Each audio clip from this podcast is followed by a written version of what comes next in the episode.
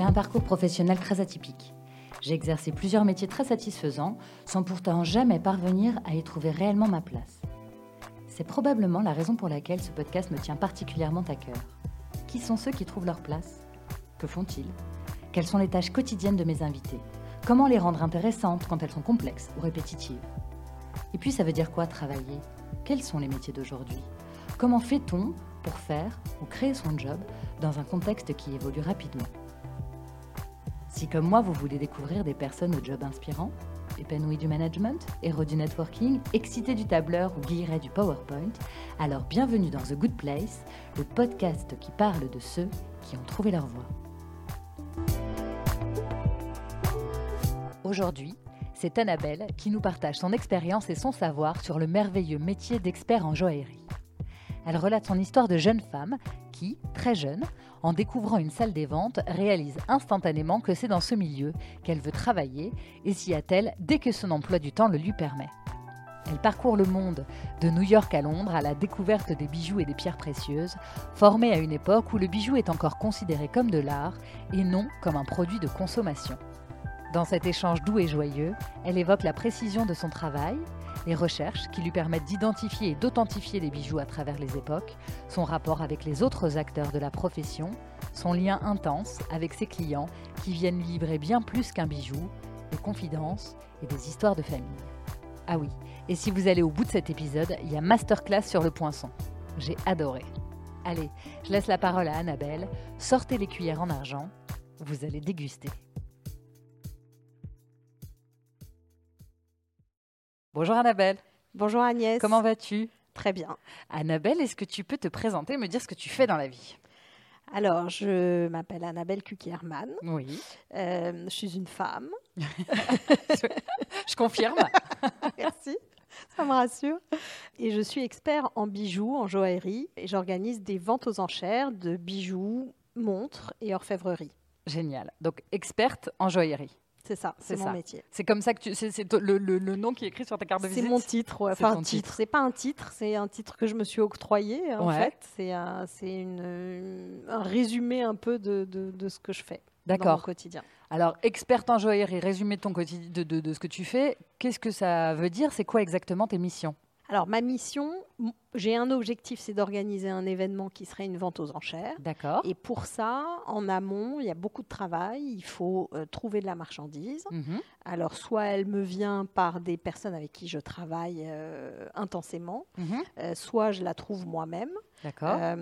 et ensuite, il faut faire l'expertise, l'analyse, l'authentification, faire l'estimation du prix euh, être en accord avec le vendeur pour le prix, parce qu'en fait, je suis mandatée pour vendre, et non pas propriétaire, puisque je ne fais pas du commerce pur, mais euh, j'ai des mandats de vente, c'est une, différence. Et une fois qu'on a l'accord du vendeur pour vendre aux enchères, euh, bah, il faut faire le catalogue, rédiger le catalogue, organiser euh, les photos, la publicité, etc. Alors je fais pas ça tout ça toute seule, bien mhm. sûr. On travaille en équipe avec des commissaires-priseurs qui eux organisent vraiment la vente et aussi euh, trouvent de la marchandise. Mhm. Donc ils alimentent énormément euh, les ventes. Et moi je me je fais un travail un peu de sous-traitant pour une pour la partie qu'ils apportent, c'est-à-dire que je, m'occupe de toute la partie expertise. Euh, et pour la marchandise que j'apporte moi, je, suis en direct, euh, en contact direct avec les vendeurs. Donc en fait, j'ai l'impression que c'est un job à 360 parce qu'effectivement, tu vas depuis la... Effectivement, tu as besoin de récupérer les marchandises que tu vas vendre. Euh, il faut donc les estimer, trouver donc les authentifier, les, estimer, se mettre en accord avec le vendeur, ça c'est très important, qu'il soit d'accord pour vendre, qu'il ait envie de vendre, vérifier toujours le consentement de la personne, qu'elle est bien. On signe un document. On signe toujours des documents, toujours, toujours. C'est vrai que quand j'ai commencé il y a 30 ans, c'était un petit peu moins formel que maintenant. Mhm. Mais moi, le tout le monde blinde tout. Voilà, le formalisme ne me dérange pas trop. Ça, peut ça peut paraître contraignant, mais euh, c'est un peu de notre mémoire. Et ça, ça, permet une traçabilité qui est très importante et qui permet d'éviter des écueils qui seraient des écueils assez graves, comme la perte d'un objet. D'accord. Donc il y a toute cette partie-là, donc un peu formelle sur euh, la manière dont tu récupères les biens que tu vas vendre, les bijoux. Tu les prends en photo, tu organises, enfin tu les prends. Alors, on fait appel à des photographes professionnels, d'accord, qui sont des personnes qui savent photographier une émeraude aussi bien qu'un saphir, ce qui est ce qui est une difficulté immense parce que c'est pas le même éclairage, euh, voilà, et puis on a la brillance, donc il faut, il faut arriver à, faire ressortir sur papier à la fois la profondeur d'une pierre, sa couleur mhm. et sa brillance. C'est d'une grande complexité. C'est toi qui décides, je vais faire une vente à telle date, à telle fréquence Non, pas du tout. C'est le commissaire-priseur qui décide. D'accord. Euh, il est, c'est lui qui organise la vente, mhm. c'est lui, c'est sa vente. Et moi, c'est à ce moment-là que je dis que je suis sous-traitante, parce qu'en fait, il fait appel à moi euh, pour euh, mettre en place cette vente, pour la, pour la finaliser, pour essayer euh, de faire en sorte qu'il n'y ait pas d'écueil. C'est-à-dire s'il vend un saphir qui n'en est pas un, c'est un, très gros problème. Donc, je suis là pour ça, moi, pour, pour dire ça c'est un saphir, ça c'en est pas un, etc. Donc, je fais en sorte qu'il ne puisse pas se passer de moi Mhm. Euh, mais, euh, mais c'est sa vente. À quelle fréquence il fait appel à toi pour faire des ventes? Combien de ventes tu fais globalement dans, dans, une année? Alors, je travaille avec plusieurs maisons de vente aux enchères, donc pour plusieurs commissaires-priseurs, et chacun va organiser entre une vente et 4-5 ventes par an. Donc, je vais avoir entre 20 et 25 ventes par an. Ok, donc presque deux ventes par mois. Alors ça ne se passe pas comme ça parce que je peux avoir, par exemple, les mois de septembre et les mois de janvier, souvent il n'y a pas de vente. D'accord. Par contre, au mois de décembre, je peux avoir quatre ventes dans la même semaine. Parfois, j'ai deux ventes ou trois ventes le même jour. Donc là, c'est un peu compliqué. D'accord, ce qui implique euh, énormément de travail de préparation. Et pour organiser une vente, il faut entre un, deux ou trois mois pour préparer selon l'importance de la vente. On peut avoir de temps en temps euh, plus de travail sur une vente que sur une autre parce que la marchandise euh, réclame plus d'attention, plus de recherche. On a un gros travail de recherche qui se fait pour l'authentification, mais pas seulement, aussi pour identifier donc les pierres ou pour identifier une signature, un poinçon de maître, une origine, une provenance parfois. Parfois, on travaille simplement sur la provenance familiale. C'est quoi le rapport avec le hum, commissaire-priseur? En fait, c'est de la sous-traitance, mais qui apparaît plus comme de la collaboration. D'accord. Voilà. Ok. Donc c'est une, une, mise en commun euh, des savoirs, mmh. euh, des, du temps aussi, parce que quand eux, ils ont une vente de meubles, ils peuvent pas s'occuper de la vente de bijoux euh, à venir. Donc c'est là aussi que je les dépanne. si moi, j'ai pas le temps de, de m'occuper du, du, photographe, j'appelle la maison de vente et c'est eux qui, qui vont s'en occuper, par exemple. Tu travailles pour qui? J'imagine, donc tu parles de commissaire-priseur, c'est des bijoux anciens, donc c'est Christie's, c'est qui? Non, j'ai travaillé pour Christie's, mais chez Christie's, ils ont pas d'experts en externe. Alors que là, moi, je suis une, une mhm. expert euh, externe, indépendante. voilà. Donc, euh, j'ai commencé euh, quand j'étais jeune chez Christie's à New York. après, j'ai même travaillé à Paris un petit peu pour eux. Là, je travaille pour des maisons de vente françaises comme Castorara, Bois Girard. Je travaille avec Harry Richelieu, depuis un certain nombre d'années, et avec une maison à Biarritz qui s'appelle Biarritz en chair, qui est euh, une maison que j'affectionne aussi beaucoup parce que on organise annuellement euh, une vente aux enchères à l'hôtel du Palais au mois d'août. Mhm. C'est un, projet qui a vu le jour euh, il y a 20 ans. Donc on était parti d'une petite vente et aujourd'hui c'est quelque chose de très important. Alors qu'est-ce que tu vends? D'où viennent ces bijoux? Tu parlais tout à l'heure de succession. Alors quel type de bijoux tu vends euh, Alors le principe, comment tu les trouves alors, le, alors quel type de bijoux C'est j'adore cette question parce que la réponse elle est toute simple, c'est tout. Tous les bijoux. Alors euh, je, m'arrête à la, ce, que, ce que nous on appelle les bijoux fantaisie, c'est-à-dire les bijoux en métaux non précieux. Mhm. Euh, et avec des, fausses pierres. Donc ça, je, ne suis plus là-dedans. C'est pas pour moi, madame. voilà. Et encore quoique, parce que de temps en temps, dans un lot, euh, par exemple, une fois, j'ai vu, un commissaire-priseur m'a apporté une boîte à chaussures où il y avait tout un amas de, de bijoux fantaisie. Et il, m'a dit, ça, c'est pas pour toi. J'ai dit, si, si, déjà par curiosité, j'ai toujours envie de fouiller. Et puis, comme c'était euh, euh, tout, tout emmêlé, etc., je sais pas, ça a attiré mon attention. Donc, j'ai insisté, insisté pour euh, pouvoir découvrir cette boîte qui me paraissait merveilleuse. Mhm. Et là, c'est pas l'expert qui parle, c'est plus euh, la, jeune fille qui, sommeille en moi. Et j'ai sorti de cette boîte à bijoux euh, merveilleuse un collier de Lynn Vautrin, donc, qui est une créatrice qui n'a pas fait de métaux précieux et qui, qui a fait des créations, des miroirs, des bijoux absolument merveilleux parce que très poétique, très avec des matériaux non précieux, notamment des petits miroirs, voilà. et, donc on a quand même vendu ce collier, je me souviens plus exactement, mais je crois qu'il était parti dans les 2000 euros à l'époque. Donc euh, ça, c'était quand même une petite trouvaille. D'accord. Et ça, c'est ton œil d'expert. Exactement. En, dénouant le, le, on serait passé, c'est ça. on serait passé à côté. Donc je regarde toujours euh, tout ce qui traîne finalement. Et dans le lot, d'abord, parfois, on trouve des bijoux en or, mhm. toujours. Et puis, on peut trouver des bijoux euh, fantaisie entre guillemets, qui sont signés.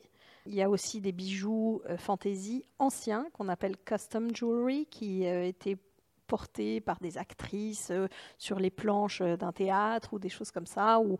donc il y, a eu, une industrie en Italie, aux États-Unis, dans les années 50-60, avec des signatures de bijoux qui sont maintenant devenus anciens, mhm. qui sont des bijoux fantaisie en fait, avec des strass. D'accord. Voilà, et ça, ça a un prix aussi. En fait, chaque bijou a un prix.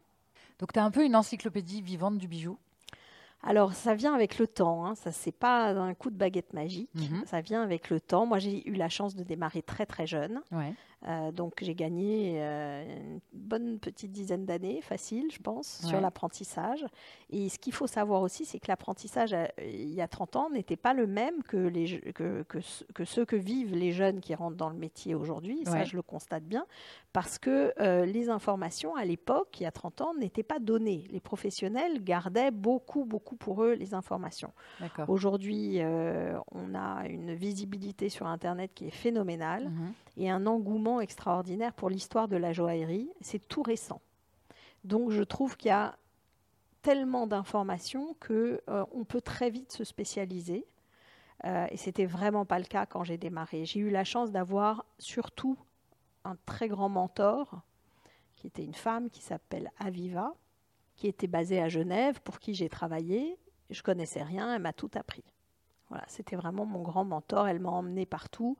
Euh, dans les maisons de vente. Euh, donc on assistait à toutes les ventes euh, à New York, à Genève, à Londres, les ventes des grandes maisons anglo-saxonnes, Christie's et Sotheby's. Et puis elle m'emmenait aussi à Londres au marché aux puces. On allait très tôt le matin avec la lampe de poche. Pour découvrir les, joyaux et elle m'apprenait tout. Elle était, elle m'a vraiment pris sous sa coupe. Et puis après, elle m'a surtout aussi présenté beaucoup de monde qui ont été et qui sont toujours pour euh, beaucoup euh, des grands amis parce qu'ils m'ont aidé quand ils m'ont vu démarrer.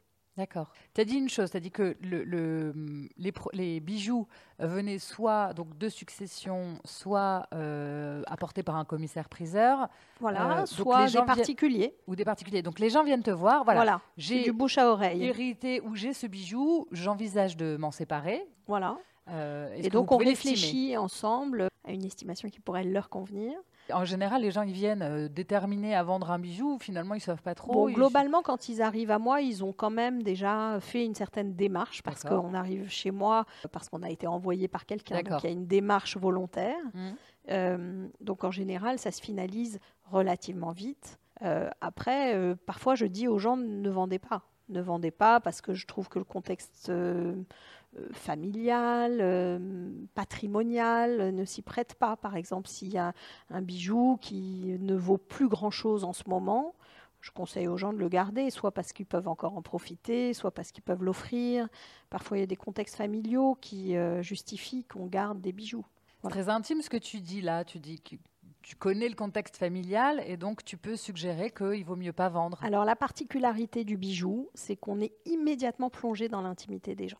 D'accord. Pourquoi? Ça, c'est quelque chose de, bouleversant. Mhm. Bah, tout simplement parce que déjà dans le cadre de, succession ou de transmission de la marchandise, souvent, les, en tout cas, les bijoux proviennent d'une mère, d'une tante, euh, d'une grand-mère. Un, un souvenir ou une émotion. Tout de suite, c'est relié mm. à un ascendant ou à un collatéral. Il y a tout de suite une émotion qui se dégage. Et c'est la première, je dirais, quand les gens s'asseyent euh, chez moi, au moment où il s'asseye, il commence à expliquer d'où ça vient, avant même que je vois le bijou. Donc il y a tout de suite le lien. C'est ça, c'est phénoménal. C'est quelque chose qui m'a tout de suite marqué, et je pense que c'est ça qui m'a attiré. Ils apportent une partie de vie dans mon bureau. Et c'est souvent très intéressant. Et on entre en, communication avec euh, des gens qu'on ne connaît pas du tout, euh, qui racontent un morceau de leur vie.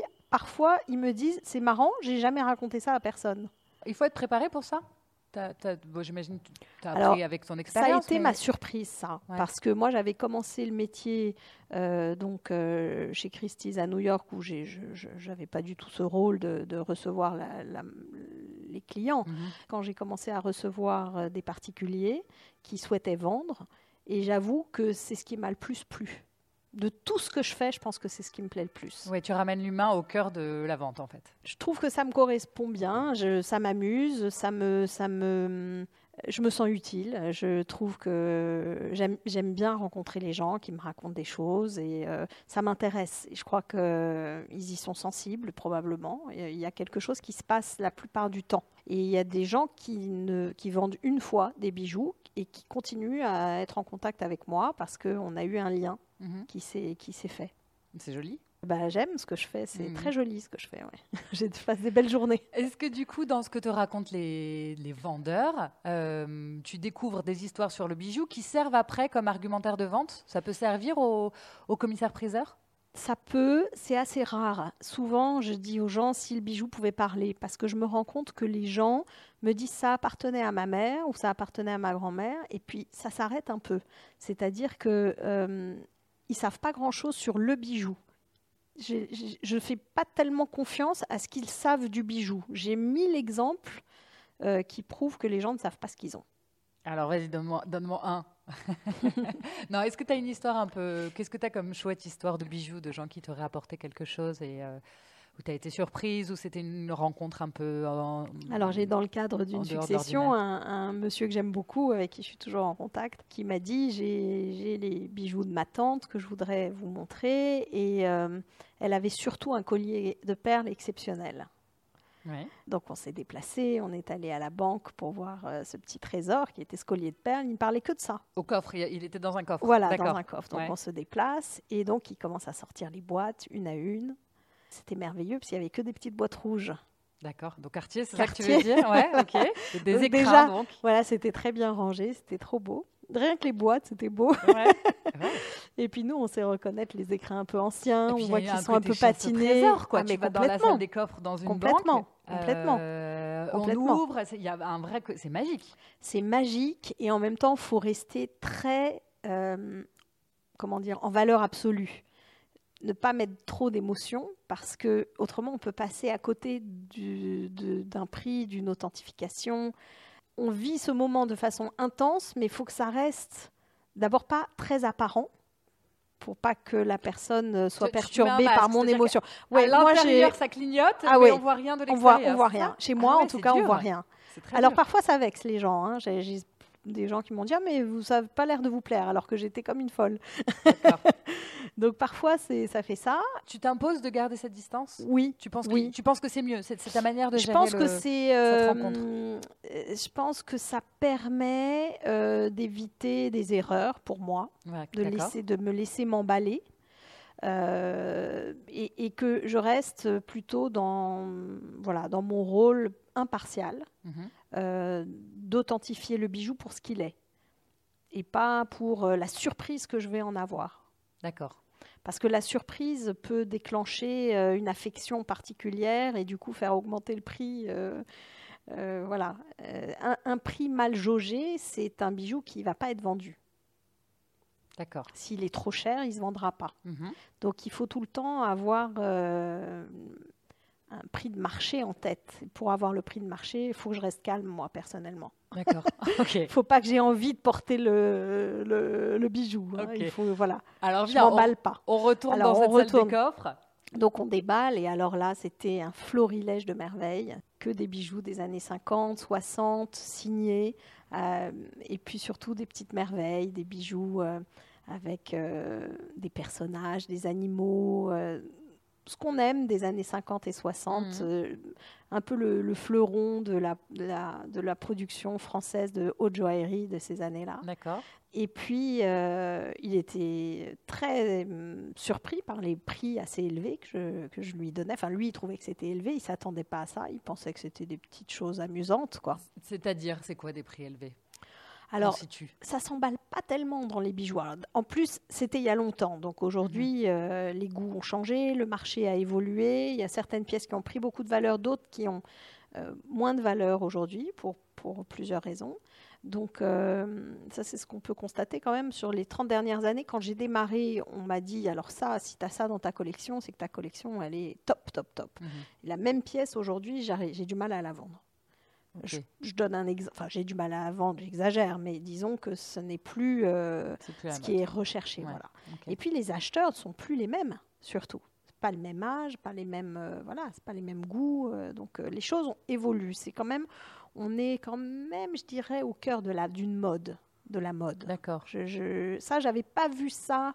très jeune. Hein. je le constate maintenant fortement. Le bijou, je le relie beaucoup plus à la mode que quand je l'ai D'accord. connu.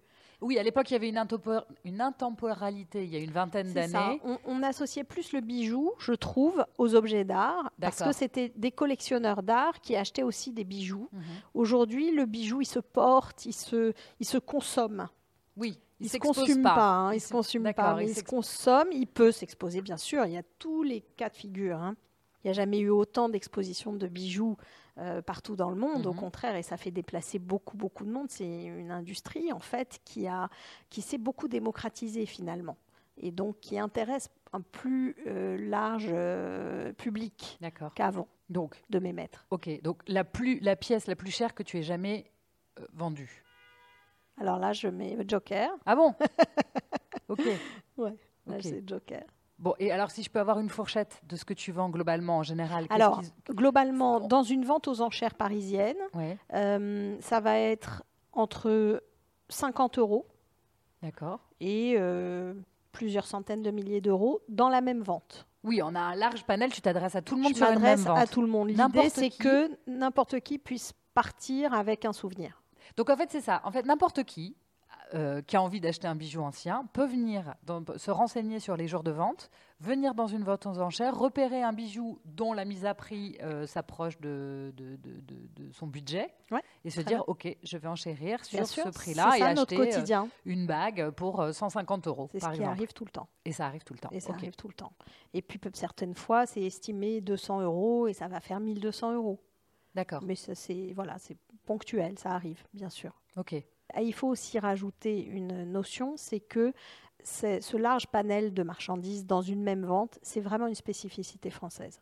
C'est pas quelque chose que tu trouveras dans des ventes euh, haut de gamme euh, chez Christie's ou Sotheby's. Il y a voilà, il y a des, ventes très haut de gamme et puis des ventes euh, plus accessibles.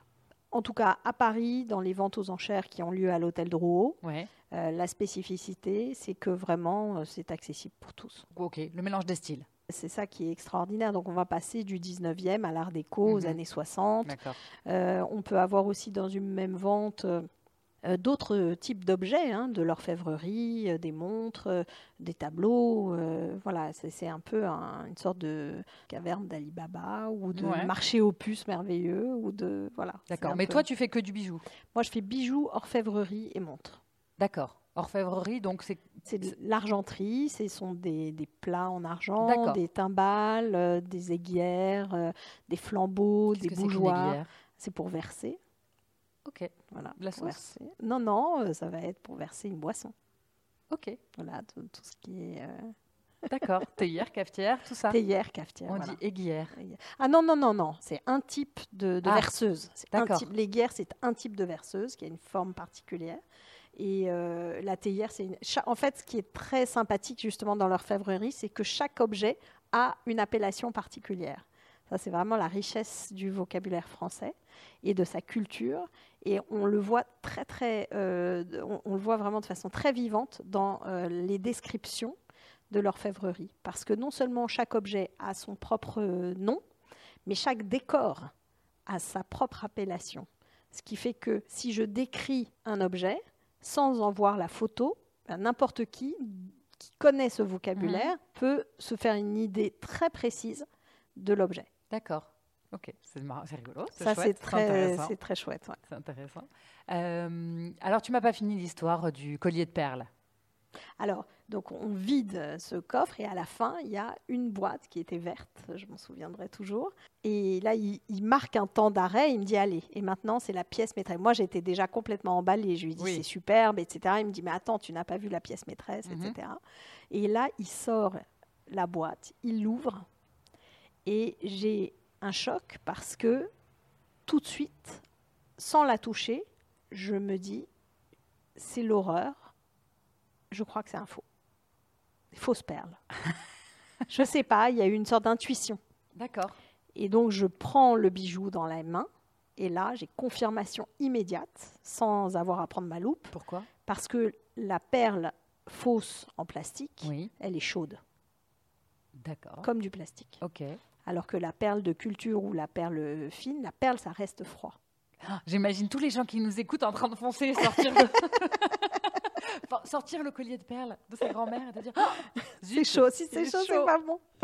Alors après, si vous le tenez dans votre poche pendant deux heures, ça, ça, ça se réchauffe quand même. Donc faut, voilà. C'est un cauchemar. je vivais, je sens tout de suite, je suis sûre de moi, mais mon inquiétude n'est pas euh, qu'il soit faux ou vrai, mais c'est comment il va le prendre, comment lui dire. J'étais. Euh, je ne savais pas. C'était, ça, ça, dépassait mes compétences parce qu'il faut quand même avoir beaucoup de psychologie et de, et puis surtout, il y a une crédibilité aussi qu'on met en jeu quand on dit quelque chose, parce qu'on s'avance. Et, oui, pas et, et j'ai eu peur qu'ils me disent, mais tu dis vraiment n'importe quoi, tu es complètement nul. Oui. Bon, je manquais un peu d'assurance à l'époque. Aujourd'hui, je ne me dirais pas ça. Mais euh, ça a été un choc. Ça a été un choc, il n'en revenait pas. Et en fait, je lui ai dit une chose que je pense euh, véritable, c'est qu'elle leur avait toujours dit, mhm. c'est ma plus belle pièce. Et je pense qu'elle avait juste beaucoup d'humour et qu'elle s'est bien, bien amusée pendant des années à mélanger. Elle portait, ce qu'après, il m'a montré des photos d'elle avec les très beaux bijoux mhm. sur les vestes, sur les robes. Elle était très belle. C'était une femme euh, euh, qui sortait dans des dîners euh, mondains et mhm. on la voit donc dans des, dans des, dans des grands dîners, des grandes tables, portant les bijoux Cartier avec le collier de perles. Oui, après les bijoux, ils ont la valeur aussi qu'on leur donne. C'est très, comme on en parlait tout à l'heure, de l'émotion. C'est hyper subjectif. C'est très subjectif. Alors, du coup, il était content. Bah, sur le moment, il était sous le choc. On ne pouvait plus lui parler.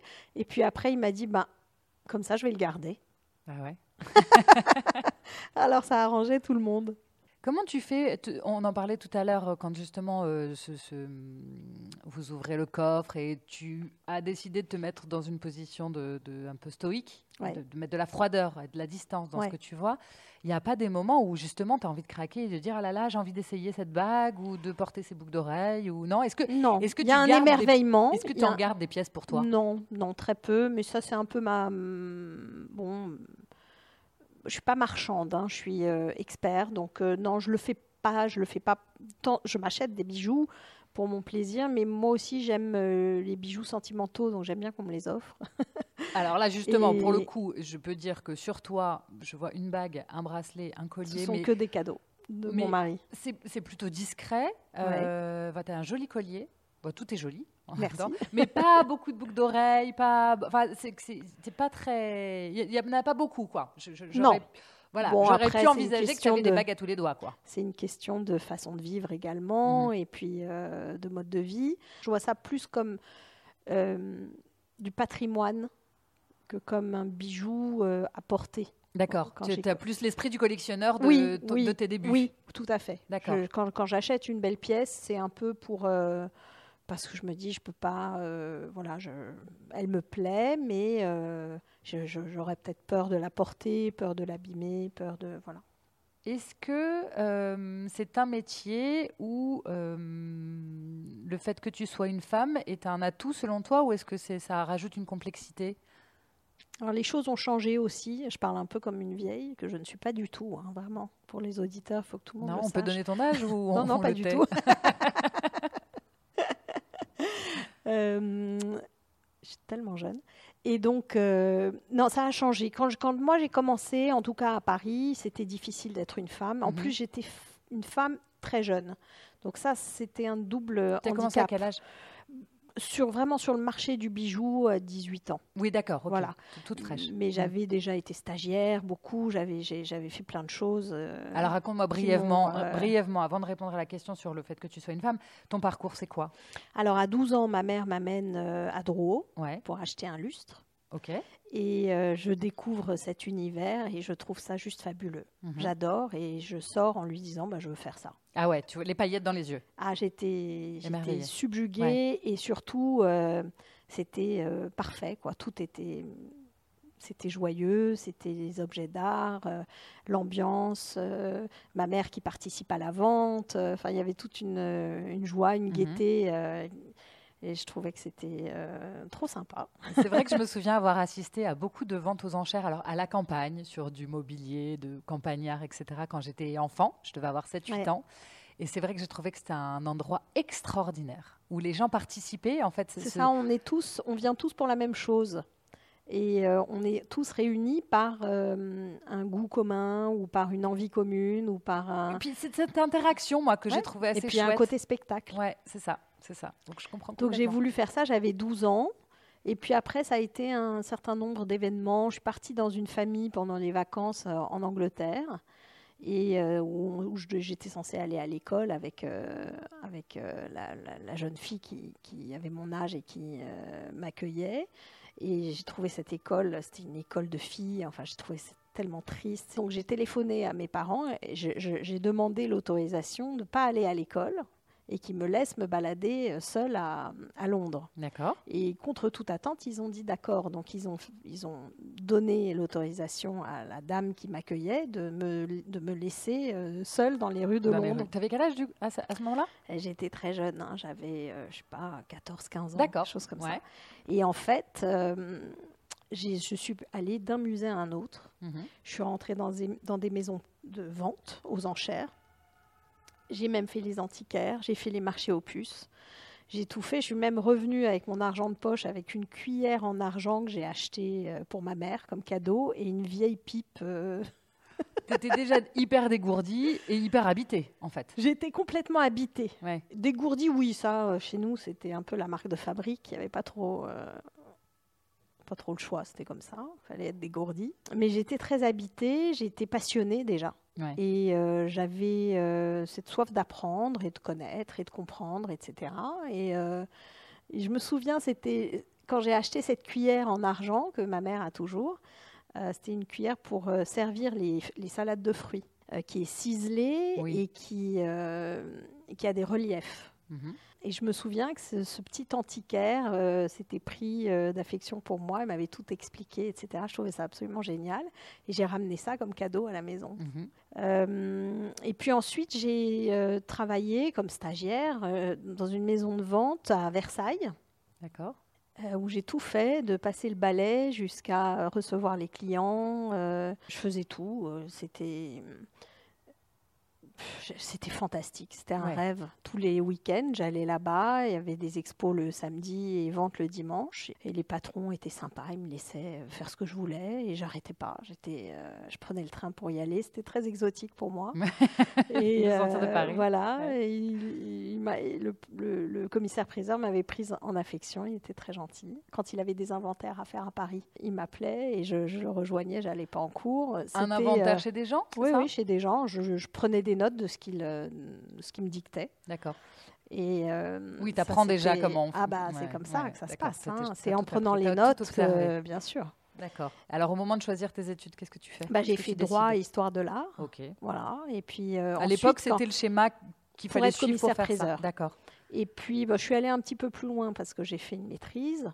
Quand j'ai quand j'ai décidé de me lancer uniquement dans le bijou, j'ai ajouté la gémologie, l'étude des pierres précieuses. D'accord. Ok, donc euh, du coup, pour en revenir à la question de tout à l'heure, le fait que tu sois une femme, est-ce que c'est plutôt un, atout ou est-ce que ça a été une difficulté? Est-ce que tu disais que ça avait changé? Alors, je pense que ça a changé parce que le marché s'est beaucoup ouvert. Mhm. je pense que les jeunes ont moins de difficultés que moi, je n'en ai eu à l'époque parce que c'était un marché plus fermé, un peu exclusif. Il y, en avait, il y avait très peu d'experts et euh, eux avaient sûrement décidé qu'il n'y avait pas la place pour tout le monde. Aujourd'hui, il y a beaucoup de jeunes qui viennent sur ce marché qui plaît beaucoup, qui est très attractif.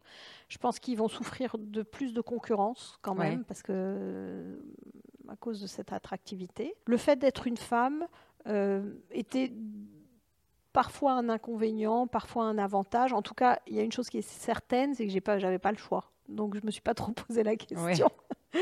Euh, je pense que c'est la jeunesse qui a plus été un handicap parce que c'est un métier de confiance. Le fait d'être dans le métier depuis un certain nombre d'années, ça, stabilise une confiance. D'accord. Oui, parce que du coup, comme il y a, ce sont des objets de valeur, ce sont des objets de famille. Oui. Euh, il y a une espèce, on ne doit pas en parler. Il faut être, euh, il y a une confidentialité? Oui, il y a une confidentialité. On est vraiment chez nous, le secret professionnel est très très intense. Je fais attention à tout. Hein. Je, ne raconte pas, je donne pas les noms. Euh, je... Dès qu'il y a une question d'argent, il y a toujours de la confidentialité, forcément. Euh, surtout en France. Il y a surtout que ça rassure les gens de savoir qu'on a pignon sur rue depuis un certain nombre d'années et qu'on ne va pas partir avec la marchandise ou changer la marchandise. Ou...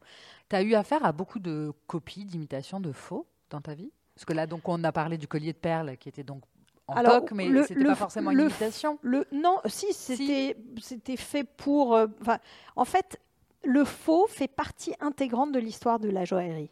Ah. Enfin, je le considère comme ça. C'est-à-dire que chaque objet qui rentre ou qui, que j'ai entre les mains, je dois vérifier si c'est pas un faux et si les pierres, parce qu'on peut avoir un vrai bijou avec des pierres qui ont été changées. Donc on passe notre temps à vérifier que tout est authentique. Comment on vérifie? C'est-à-dire que tu l'observes avec un... Tu as une loupe? La loupe, bien sûr. On ne peut rien faire sans loupe. Tu en as une sur toi, là? J'en ai une sur moi, toujours, tout le temps, dans tous mes sacs.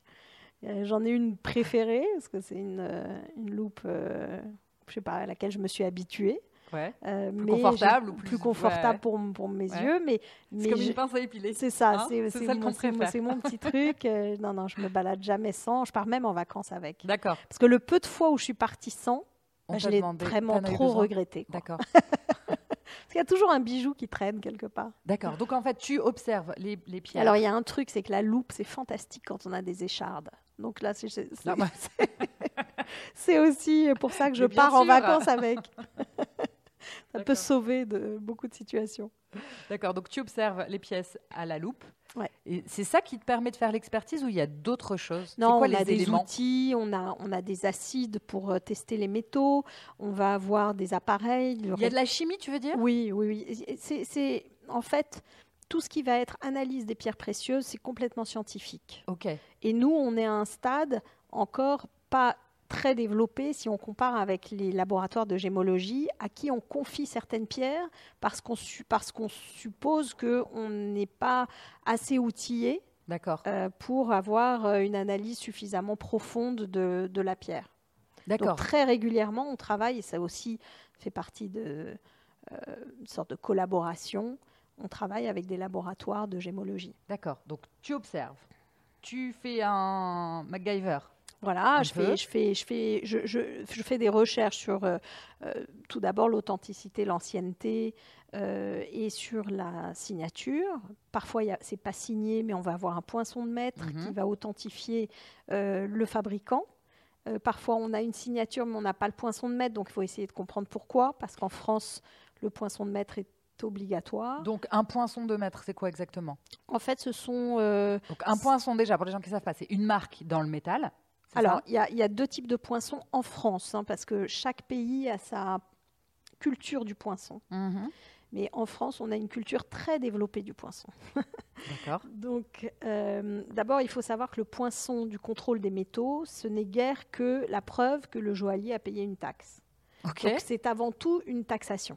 D'accord. Donc ça, c'est pour le, c'est le poinçon qui va déterminer si c'est de l'or, de l'argent, euh, du platine. Mhm et il va déterminer aussi son alliage, c'est-à-dire si c'est de l'or 14 euh, carats, de l'or 18 carats, donc le, le pourcentage d'or fin dans l'alliage. D'accord. Voilà, la quantité d'or fin dans l'alliage. Ok.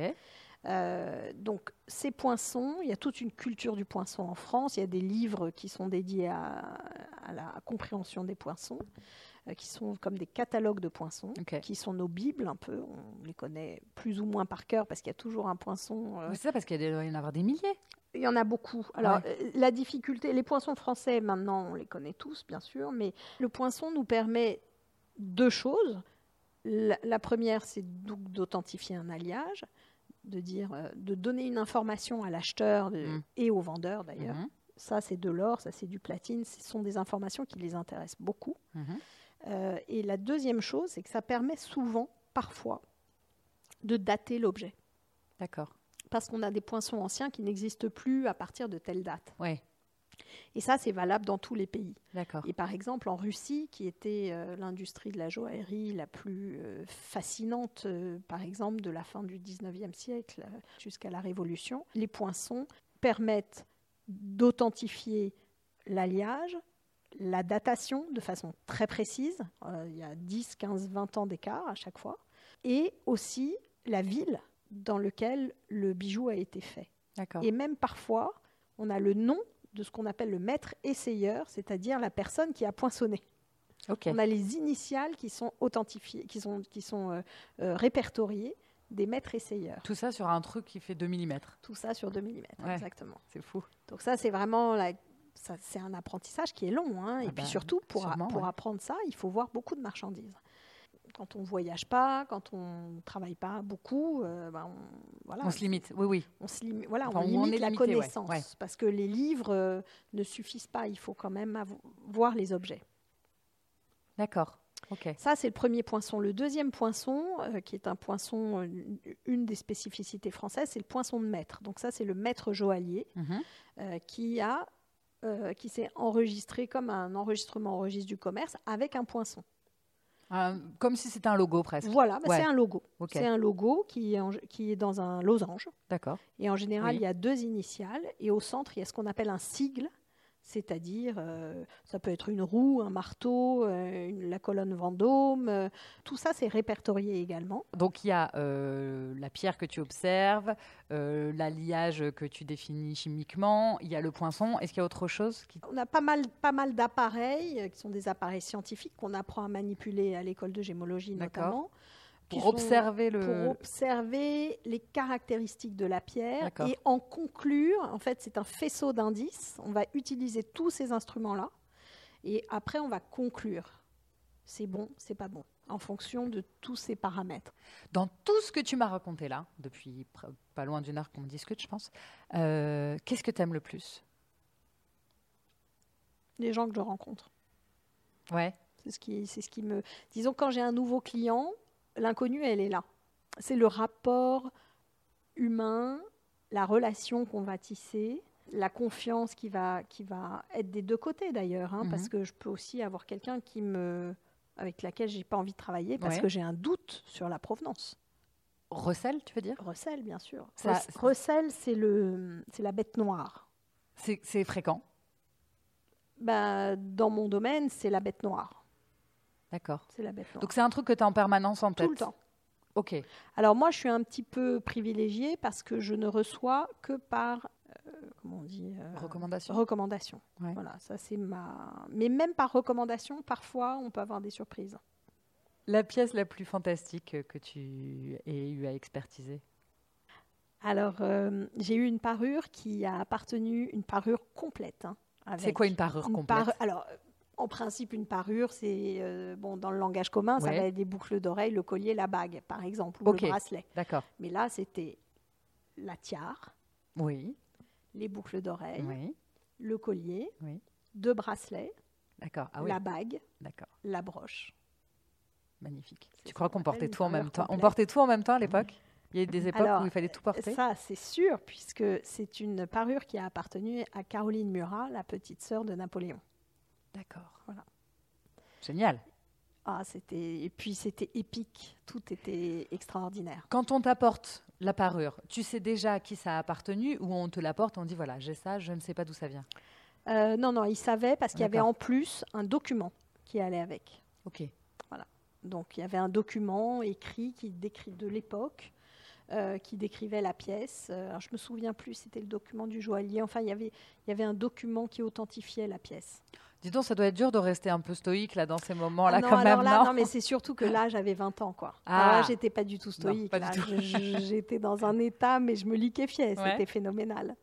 Et puis bon, c'est aussi c'est des circonstances qui ne probablement ne se reproduiraient plus aujourd'hui, parce que je suis allée la chercher moi-même euh, à Munich, chose que je ferais pas aujourd'hui, parce qu'on transporte plus rien. on, on, évite euh, tous les risques. Donc euh, c'est quelque chose. Tu allé en train, en avion? Je me souviens plus, du transport, mais non, sûrement. Oui, c'est vrai qu'aujourd'hui, ça, ça paraît dingue de se dire, je le prends dans mon sac à main. C'était juste improbable. C'était fou. Un... C'est comme dans les films, tu avais des menottes sur la tâche caisse, même pas. C'était un sac en plastique, euh, complètement banal. C'était du délire, c'était n'importe quoi. Et bon, il y a toute une histoire parce que j'ai eu beaucoup de mal à la vendre. parce qu'à l'époque, c'était pas la mode. Je connaissais un client potentiel et je suis allée voir cette dame et je lui ai proposé cette pièce. C'était une marchande. Ça l'a pas intéressée du tout.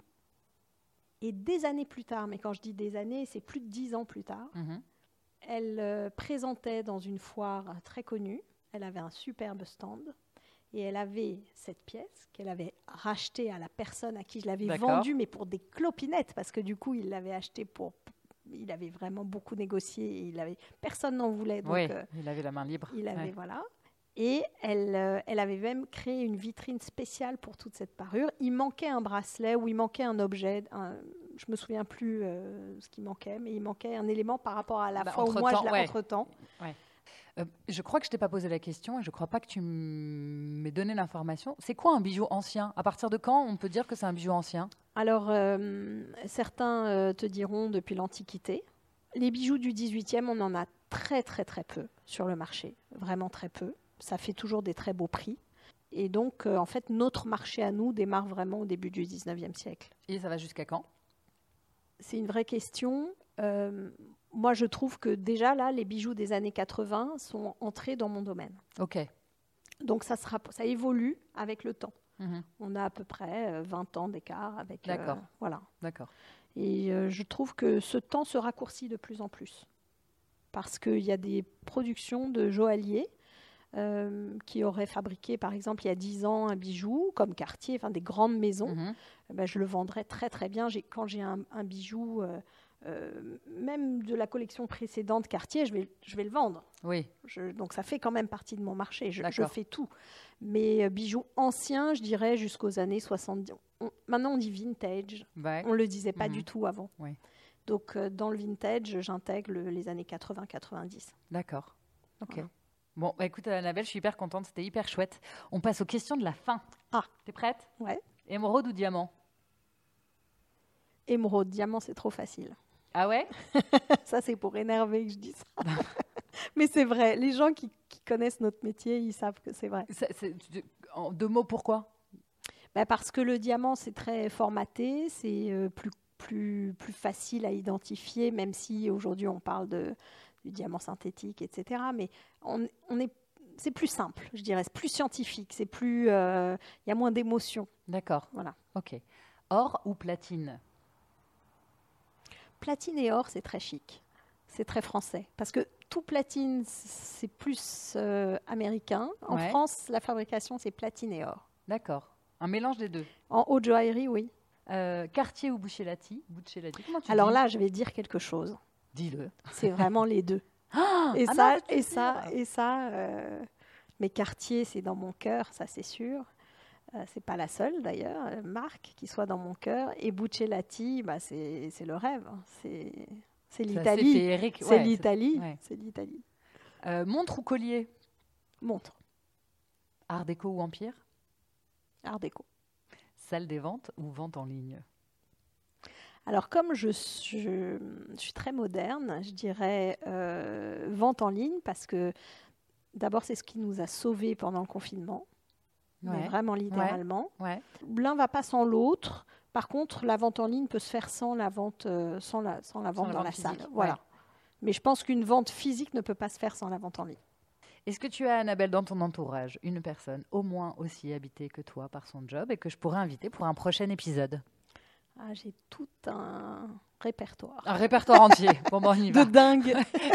Ok, bon, bah, je vais des sortir... dingues, j'en connais plein. Des dingues. je vais sortir mon agenda et on va en parler dès qu'on aura coupé l'enregistrement. Merci beaucoup, Annabelle, pour toutes ces super infos. C'était hyper sympa et puis c'était surtout hyper euh, intéressant. Moi, j'adore euh, découvrir les univers de chacun. Et euh, là, moi, en plus, je ne pourrais pas faire ton job parce que dès que je vois des bijoux, je me dis ah, Fais voir, j'essaye. voilà, j'ai 12 ans quand je les vois. Donc, je trouve ça génial qu'on puisse rester de garder une distance, voilà, face à, cette beauté euh, que sont les pierres précieuses. Et voilà, en tout cas, merci beaucoup pour ton intervention et pour ton temps. Et bah, écoute, merci, euh, hein. au revoir. Allez, au revoir.